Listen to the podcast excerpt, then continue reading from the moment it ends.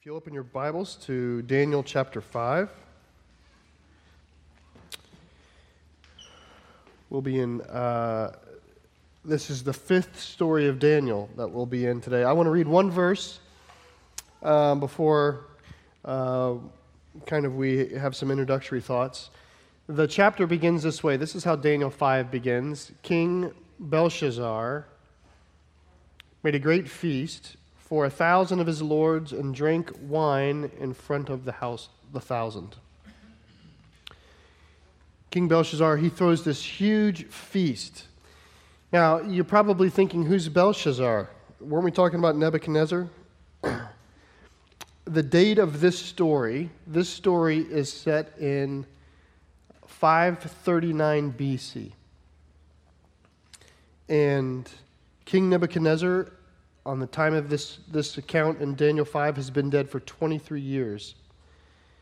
Uh, and Daniel's old, really old. So we know a fair amount about this, this time period. So Nebuchadnezzar died. Uh, uh, he reigned for quite a while, and when he died, he, um, his son became king. His son's name was Amul Marduk.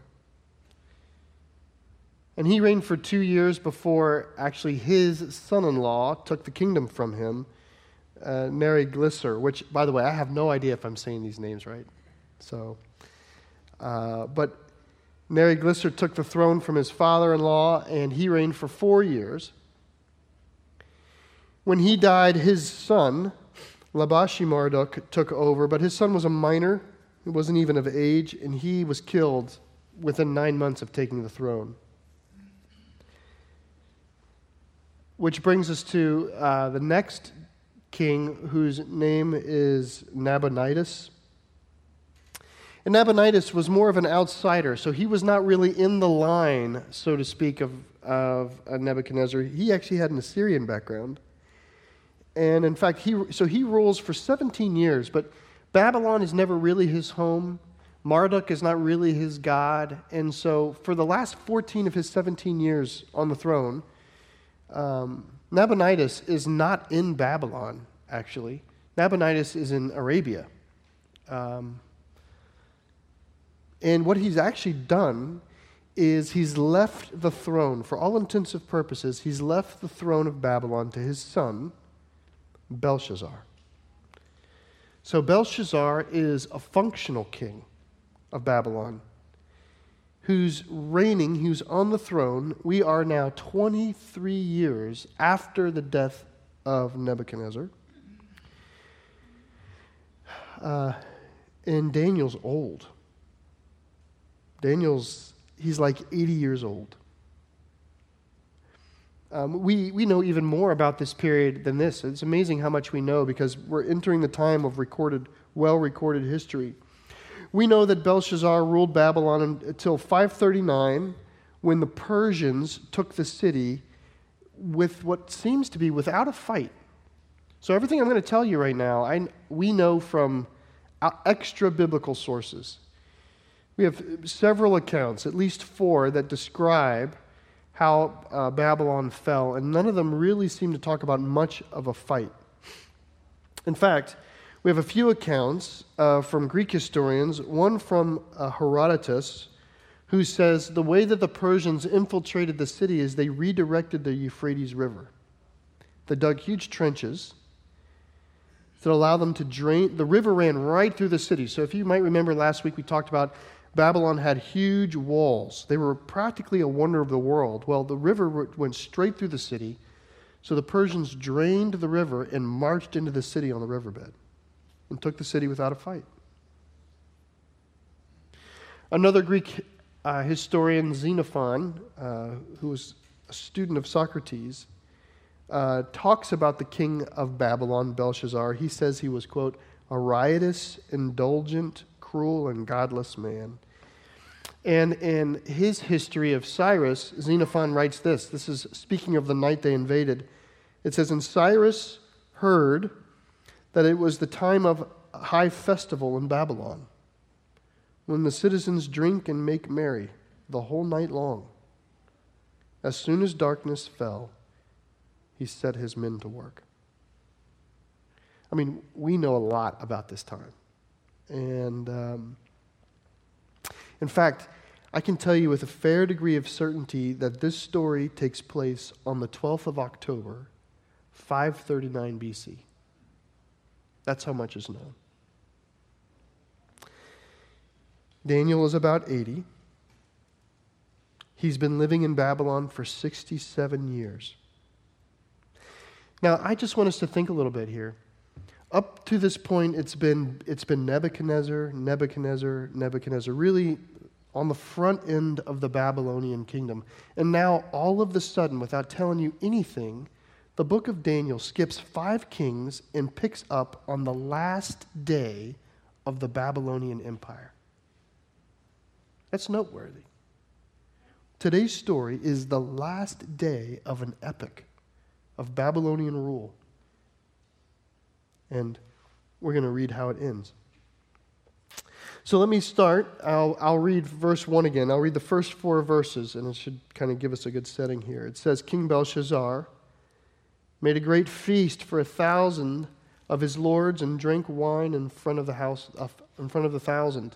Belshazzar, when he had tasted the wine, commanded that the vessels of gold and of silver that Nebuchadnezzar his father had taken out of the temple in Jerusalem be brought, that the king and his lords, his wives and his concubines might drink from them.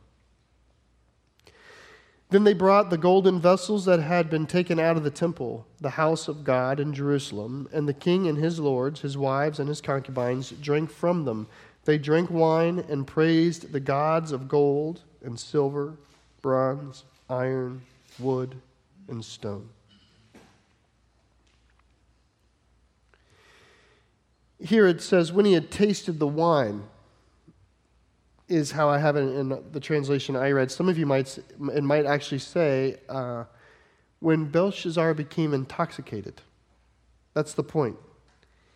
Is after the wine was doing its job, Belshazzar gets this idea. And this idea is go get the vessels that my father, and by the way, father there is not technically father, it's like my, my ancestor, the, those who've gone, but my, my predecessor. Go get the vessels that Nebuchadnezzar, my father, took out of the temple of Yahweh, and let's bring them to dinner, and let's drink from them.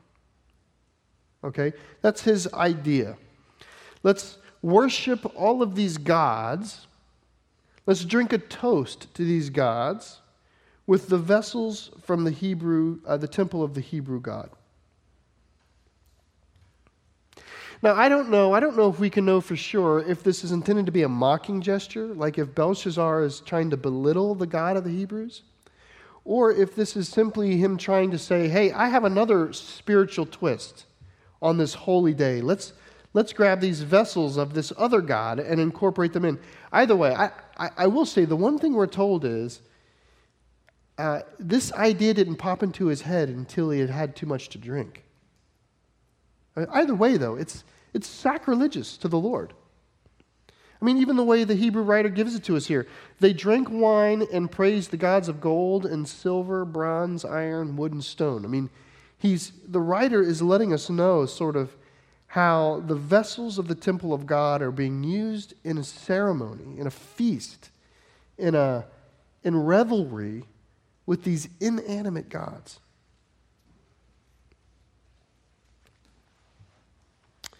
Well, it's sort of, I think, the straw that breaks the camel's back. Look at verse 5. I'll read 5 through 12. It says, Immediately the finger of a human hand appeared and wrote on the plaster of the wall of the king's palace opposite the lampstand. And the king saw the hand as it wrote. Then the king's color changed, and his thoughts alarmed him. His limbs gave way, and his knees knocked together. The king called loudly to bring in the enchanters, the Chaldeans, and the astrologers. The king declared to the wise men of Babylon Whoever reads this writing and shows me its interpretation shall be clothed with purple and have a chain of gold around his neck, and shall be the third ruler in the kingdom. Then all the king's wise men came in, but they could not read the writing or make known to the king the interpretation. Then King Belshazzar was greatly alarmed, and his color changed, and his lords were perplexed. the queen, because of the words of the king and his lords, came into the banquet hall, and the queen declared, O king, live forever. Let not your thoughts alarm you or your color change. There is a man in your kingdom in whom is the spirit of the holy gods. In the days of your father, light and understanding and wisdom, like the wisdom of the gods, were found in him. And King Nebuchadnezzar, your father, your father the king, made him chief of the magicians, enchanters, Chaldeans, and astrologers, because an excellent spirit, knowledge, and understanding to interpret dreams, explain riddles, and solve problems were found in this Daniel, whom the king named Belteshazzar. Now let Daniel be called, and he will show the interpretation. So I think we've seen this sort of uh, theme before in the book of Daniel, right? A king having a vision or a dream or an experience in this case that uh, causes him great fear, and then them bringing in the astrologers and the diviners and the enchanters and them being perplexed. We've seen this before. This is not the first time, but I want us to notice, however, I want us to notice what Belshazzar knows and what Belshazzar doesn't know. Okay? What he, he seems to know and what he seems to not know. For example, Belshazzar seems to know that in the treasury are the vessels of the temple of the Hebrew God. He seems to know that. But he doesn't seem to know about Daniel. I mean, when it comes to like cups of gold, Belshazzar seems very well read, but when it comes to Daniel, Daniel has been collecting dust for 17 years. The, the queen knows. Now, in this case, it might be like a queen mother. It may not be an actual queen, but it seems like the queen knows about Daniel. I mean, she obviously knows about Daniel. You might say if she's like a queen mother, maybe she's older. Maybe her memory is from a different time, which might be true, but at the same time, it's not like this is ancient history. It's, it's 23 years. I mean, this king was alive when Nebuchadnezzar was alive. It's not been 100 years. And Daniel was not an obscure citizen. He had been elevated by Nebuchadnezzar. I just want us to take note of what Belshazzar seems to know and what he doesn't know, because I, I want to say this statement about us, generally speaking, okay, that we know, you and me, people, all humans, we know and we learn and we remember selectively. Now, some of you may be in a stage in life where you're not that selective about what you can remember, but you still know this is generally true. We, what we learn and we know and we remember is selective. Okay? We're choosing what we're interested in. What we, what we choose to forget and what we choose to remember is largely has to do with what we think is important in this world. So you might give the king a pass here for not knowing about Daniel, but I have to say the queen knew about Daniel. And Belshazzar knew about the cups of gold. It's not like this is ancient history. Why does he not know about Daniel? It's going to, I'll read this uh, next several verses here. It's going to be clear that he doesn't know him. Just listen to the way he talks. Verse 13, it says, then Daniel was brought in before the king. The king answered and said to Daniel, You are that Daniel, one of the exiles of Judah, whom the king my father brought from Judah. I have heard of you that the Spirit of the gods is in you, and that the light and understanding and excellent wisdom are found in you. Now the wise men, the enchanters, have been brought in before me to read this writing and make known to me its interpretation, but they could not show the interpretation of the matter. But I have heard that you can give interpretations and solve problems. Now, if you can read the writing and make known to me its interpretation, you shall be clothed with purple and have a chain of gold around your neck, and shall be the third ruler in the kingdom. He says, I've heard that the Spirit of God is in you. It's the spirits of the gods is in you, is how it is in my Bible. But we've seen this. This was last week. We saw this, this expression. The spirits of the gods. Nebuchadnezzar said it, but he didn't say it the way Belshazzar says it. Belshazzar says, I've heard that the spirit of the gods is in you. Nebuchadnezzar said, I know that the spirit of the gods is in you. I know that the spirit of the gods is in you. I think that's a difference. It's a difference. Nebuchadnezzar knows Daniel well enough to go, Now I, I know that the Spirit of God is in you. I know he's in you. Belshazzar is so far away from Daniel, he's saying, Hey, I've heard, the queen told me that you are the kind of guy who knows stuff. And what I think is interesting about this passage is, in one case, in the case of Nebuchadnezzar, it's a picture of knowledge. Nebuchadnezzar says, Daniel, I know that the Spirit of God is in you. In the case of Belshazzar, it's a statement of like of access. I've heard that the Spirit of God is in you. I've heard you're a guy who knows stuff. And I find this difference noteworthy, okay? That Belshazzar seems to be content that the knowledge is within reach. Nebuchadnezzar knew Daniel. And I, I just want to point this out about uh, where we can content ourselves with the knowledge of God. Some people, we'd like to say, everyone who's in the Lord knows. We get to the place where it's not that we've heard that God can do something, we know God can do something. That you should be a, a, the goal, a goal in our Christian life is to move from having heard of what God's able to do and, and his nature and his particulars and his spirit, to move from it being a story that's outside of us to being a story that's inside of us. It's kind of like somebody who puts the Bible app on their phone and they walk around all the time with this Bible app on their phone, but they never read the Bible. And they don't, well, I don't need to know it. I ha- always have it with me. I always have it with me. You have it with you, but it's within reach. You don't have it in you. There's a huge difference between I know, I know these things about you. I know these things, let's just spiritualize it. I know these things are true about God. I've experienced God. I've, I, I know these things versus I've heard. I've heard this is the case. It's not every day I find myself sticking up for Nebuchadnezzar. But I would say Belshazzar and Nebuchadnezzar are not the same.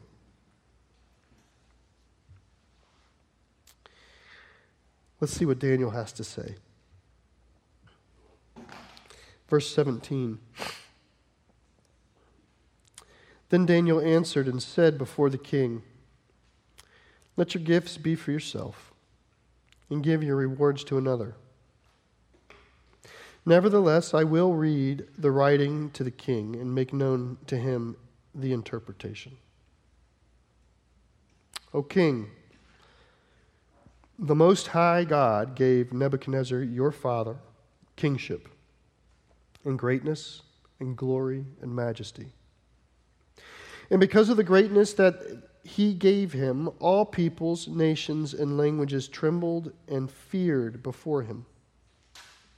Whom he would, he killed, and whom he would, he kept alive. Whom he would, he raised up, and whom he would, he humbled. But when his heart was lifted up and his spirit was hardened, so that he dealt proudly, he was brought down from his kingly throne, and his glory was taken away from him.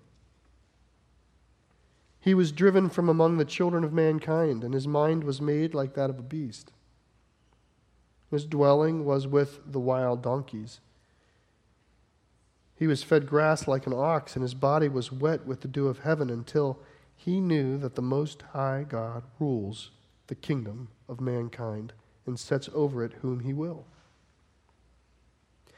And you, his son, Belshazzar, have not humbled your heart, though you knew all this.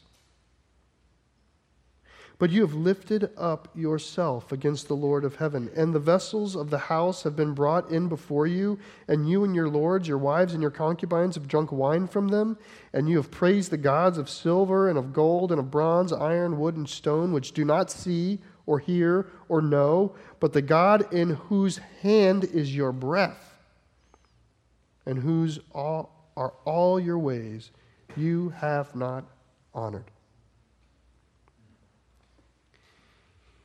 Now, I just want to pre- I just want to point out that Daniel has like got his preach on right here, and he has not yet said one word about the writing on the wall. I, I want to point out we're like seven verses away from the end of the Babylonian Empire, and we still don't know what's written on the wall. It's because, uh, I mean, Daniel tells the story, right? Your predecessor, your father, was a great, the great king of your age who you, uh, you align with. Everyone aligned themselves with Nebuchadnezzar, whether they, whether they were related or not. When Cyrus comes into Babylon and takes it over this very night, he's going to eventually try to link himself to Nebuchadnezzar. Nebuchadnezzar was the greatest human on the face of the known ancient world at the time. Everyone wanted to be connected to him. It's just like when everyone does their family trees right now, we always find out we're related to, what is it, Charlemagne or who's that guy? Charles? It, it all goes back to famous people. No one's happy until they're connected to a famous person.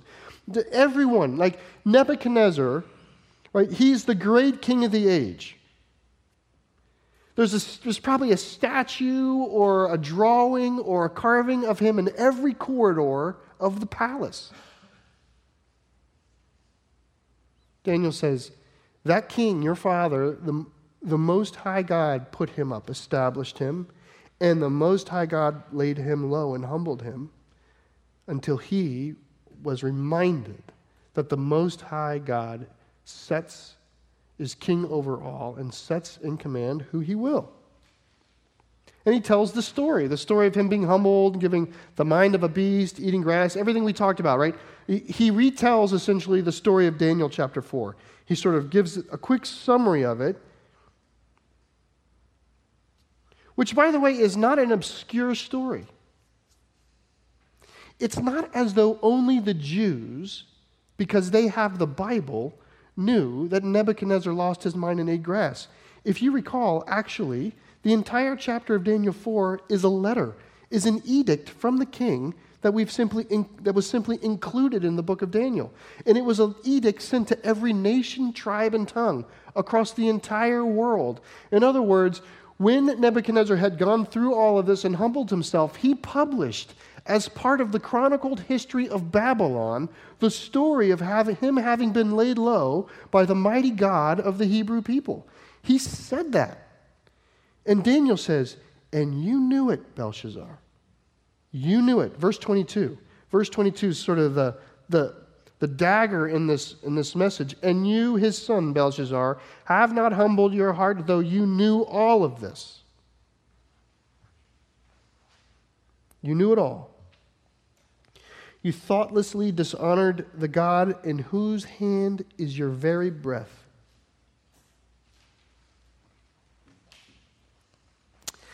Now, I just want to point out again we are not yet even to the signs on the wall, right? We don't, we don't know the words on the wall yet, but I don't think anyone in here is that confused about how it's going to go for Belshazzar.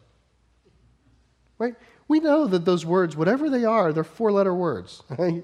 Like, this is not Belshazzar's day. And we know that. We know that not because Daniel said a word about the word on the wall, but because Daniel has said a word about the life of Belshazzar. I want to say that because it's really important for us to appreciate our lives will judge us. Your life will judge you. At the final day, when God calls us all, he is going to retell your life. I mean, the words on the wall are the sentence, but we know the verdict. Belshazzar is guilty here. The Lord is going to give sentence to you, but our lives tell the story. And everything, right, at the end of the day, every one of us, every single person on the face of the earth, everything comes down to the question how was your life oriented around the Lord? That's it. Everything is about how was your life oriented around the Lord? And this is just a really important chance to ask this question What is your life exalting? Your life is exalting something. What is it lifting up? What is it promoting? What is it bent around? How, how do you see is your life humbled before the Lord? Because we can act as though, you know, I wonder what's going to happen at judgment. I'm telling you what's going to happen at judgment. Your story is going to be told. The sentence is really not that mysterious, is it? We know, we know what's going to happen to Belshazzar. I mean, the words are mysterious, but we know where it's going.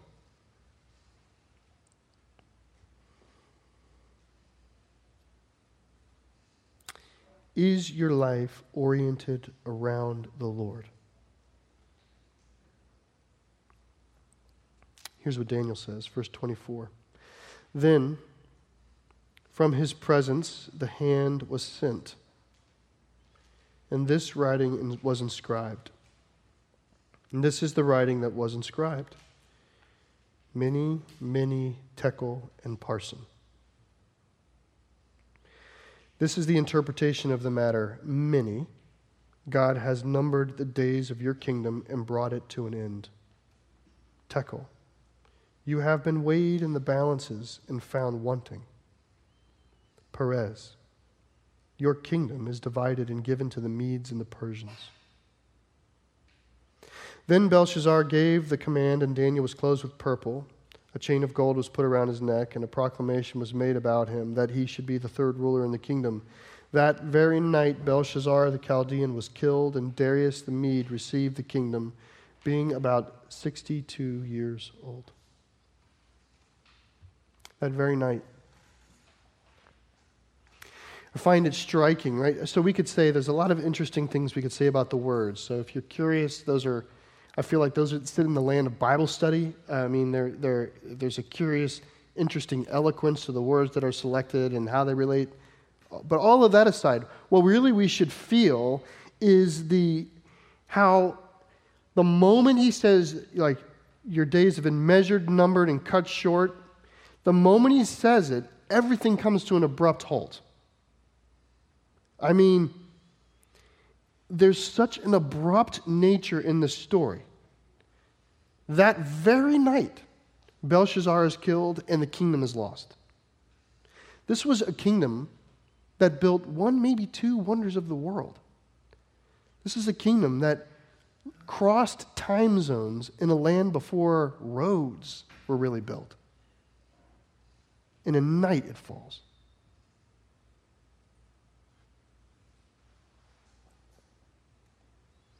He says, You have been measured. It's like the judgment has already been given. You have been measured. I mean, as, who knows, as Daniel is speaking, the Persians might be inside the walls of the city.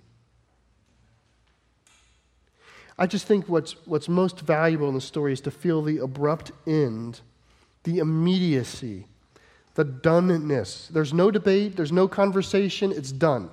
There's no chance for Belshazzar to say he's sorry. It's done.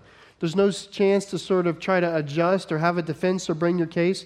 We need to appreciate when we are sitting before at, at Judgment Day, when we're before the Lord. How can you not think of Judgment Day with this story? When you're before the Lord, you do not have a speaking part. We don't get a speaking part. Your story of your life is read before the Lord, and the verdict is given. That's the picture here. It's an excellent image of judgment. And it'd be wrong. It'd be wrong to pass a story like this and talk about the gospel as though the gospel does not involve judgment. The world ends like this.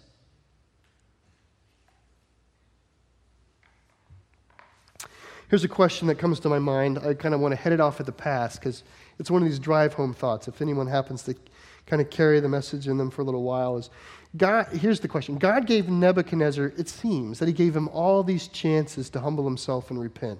There's four chapters of kind of Nebuchadnezzar getting warmed up to the idea of Yahweh, right?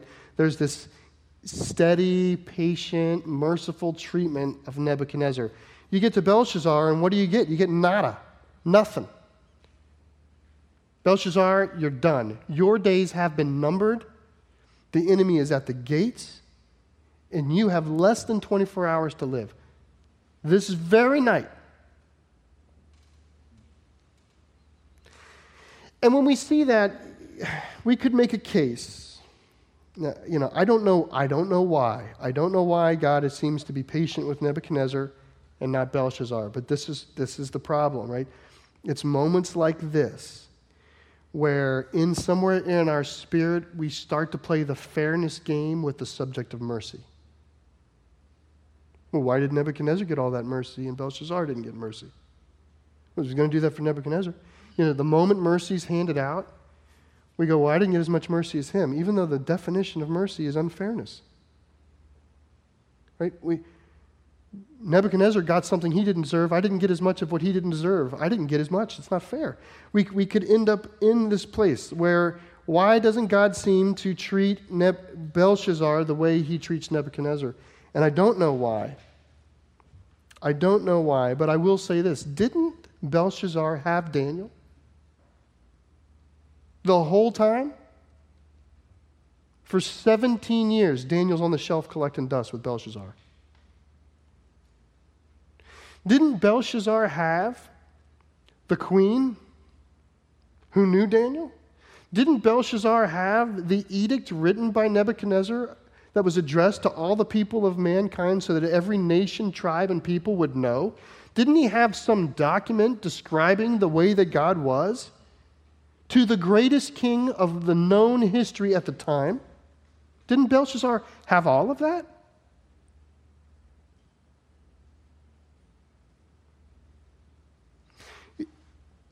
We sometimes allow our minds to go to places, what about that person who doesn't know that? And I would just want to say, well, what do you know? What do you know about God? It seems, it seems to me here that Belshazzar's access to the true knowledge of God, his ready access to the true knowledge of God, and his refusal to take it seriously is his judgment. Which is should strike great fear into a high access culture. Once again, everything comes down to how your life is oriented around God. Everything does. The scriptures are full of awareness of this, this idea of, you know, there's a parable. Jesus gives a parable. I barely have time to say this, but I'm going to say it. There's a parable, right? He, he he says there's this man named uh, rich man and there's this beggar named lazarus by, by the gate. This poor beggar and this beggar dies and he goes into the, the bosom of abraham it says. He's received by the lord and this rich man dies and he goes down into hell and he's burning in hell and he one day cries up to lazarus hey lazarus can you like give me a glass of water? is pretty much what he asked for. Can you can you just dip your finger in some water and give it to me because it's so difficult? And lazarus says i'm sorry i can't do that because between me and you is this great chasm that I cannot cross. And the rich man in hell says, Well, can you go tell my sons, warn my sons what's going to happen? Okay, I just, before I finish the parable, I'm going to say this is a parable that came out of the mouth of Jesus, our Lord. Okay? And he says, No. Your sons have the prophets, your sons have the scripture, your sons have everything they need. Do you see that? Access should become knowledge.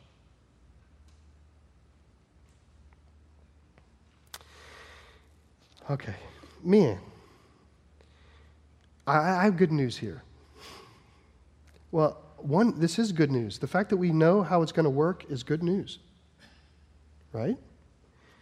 But there is good news. Uh, ironically, and this should even us, make us think of this story more and more and more like Judgment Day. Ironically, you know what happens? So Cyrus is going to come in. He's called Darius here, but it's Cyrus, the king. He comes in, he takes over Babylon pretty much without a fight. And uh, the king of Babylon is killed. The Persians come into power. And do you know what else happens? Within this very same year, the king of Persia is going to say to the Hebrew people, You should go home and build your temple. The exile ends this very year. There's this hope here. There's this, we should see Judgment Day in this. There's this abrupt judgment of those who do not orient their lives around the Lord, and there is this, this repatriation to the promised land of those who worship God. It's like Judgment Day. I'm going to close with a thought. It's from the book of Revelation, it's the very end of the Bible. It's one of the last chapters of the entire Bible. It's Revelation chapter 18, and it's describing the very end of things. Uh, essentially, it's describing Judgment Day. And you know how it's described in Revelation 18? It's a dirge, it's a song of lament written for a city called Babylon. In fact, the title of Revelation 18 in my Bible is The Fall of Babylon. And it's written this way of Babylon, O Babylon, why you are drinking wine and frolicking and you've indulged yourself in immorality and you're sitting there and you're worshiping everything in the world but God, look how quickly your life is taken from you. In fact, this is just a quote from it Alas, alas, you great city, you mighty city, Babylon, for in a single hour your judgment has come. What do you. I feel like Daniel 5 is being retold. Daniel 5 is, is, I mean, it's a story. It happened in history, but it's a judgment day. It's a day to see that when the day comes, your life, you, your story will be told, and judgment will come. Everything comes down to how your life is oriented around God. Everything. We know an awful lot about that. The Bible is very clear. And so, as I close, I'm just going to remind us where our hope comes from, right? Our hope, just like the psalm, clap your hands, all you people. Shout with joy to them. You know, I mean, we have this God who saves. We have this story, right? And we don't want to say, I've heard that. I want, to, I want us to say, we know that. We know that. We know God. We know God sent his son for us to save us. This is, this is the good news, is that despite, despite our life of sin, right? Christ died for us. And the way that we show it is we orient our life around him.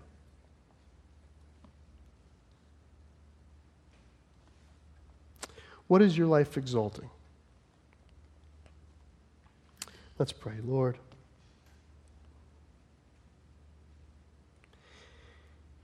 It's my hope, Lord, that your word uh, convicts with invitation.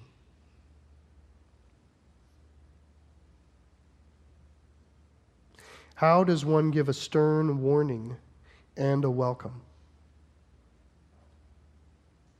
Lord, that's what you've done for us.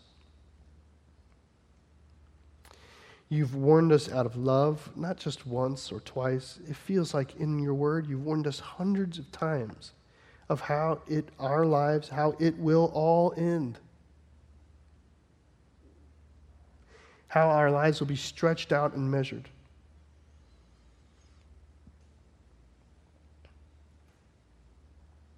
And so, Lord, we thank you this morning for this warning. And we're grateful that you haven't sugarcoated it, that you describe it to us in the way it will be with clarity, Lord. All truth is good news, Lord. And so we thank you for that. And we thank you above that, Lord, for the message of mercy that comes through Christ, the blood of forgiveness that has been offered on our behalf. Lord, the work of Jesus should just make us more and more grateful.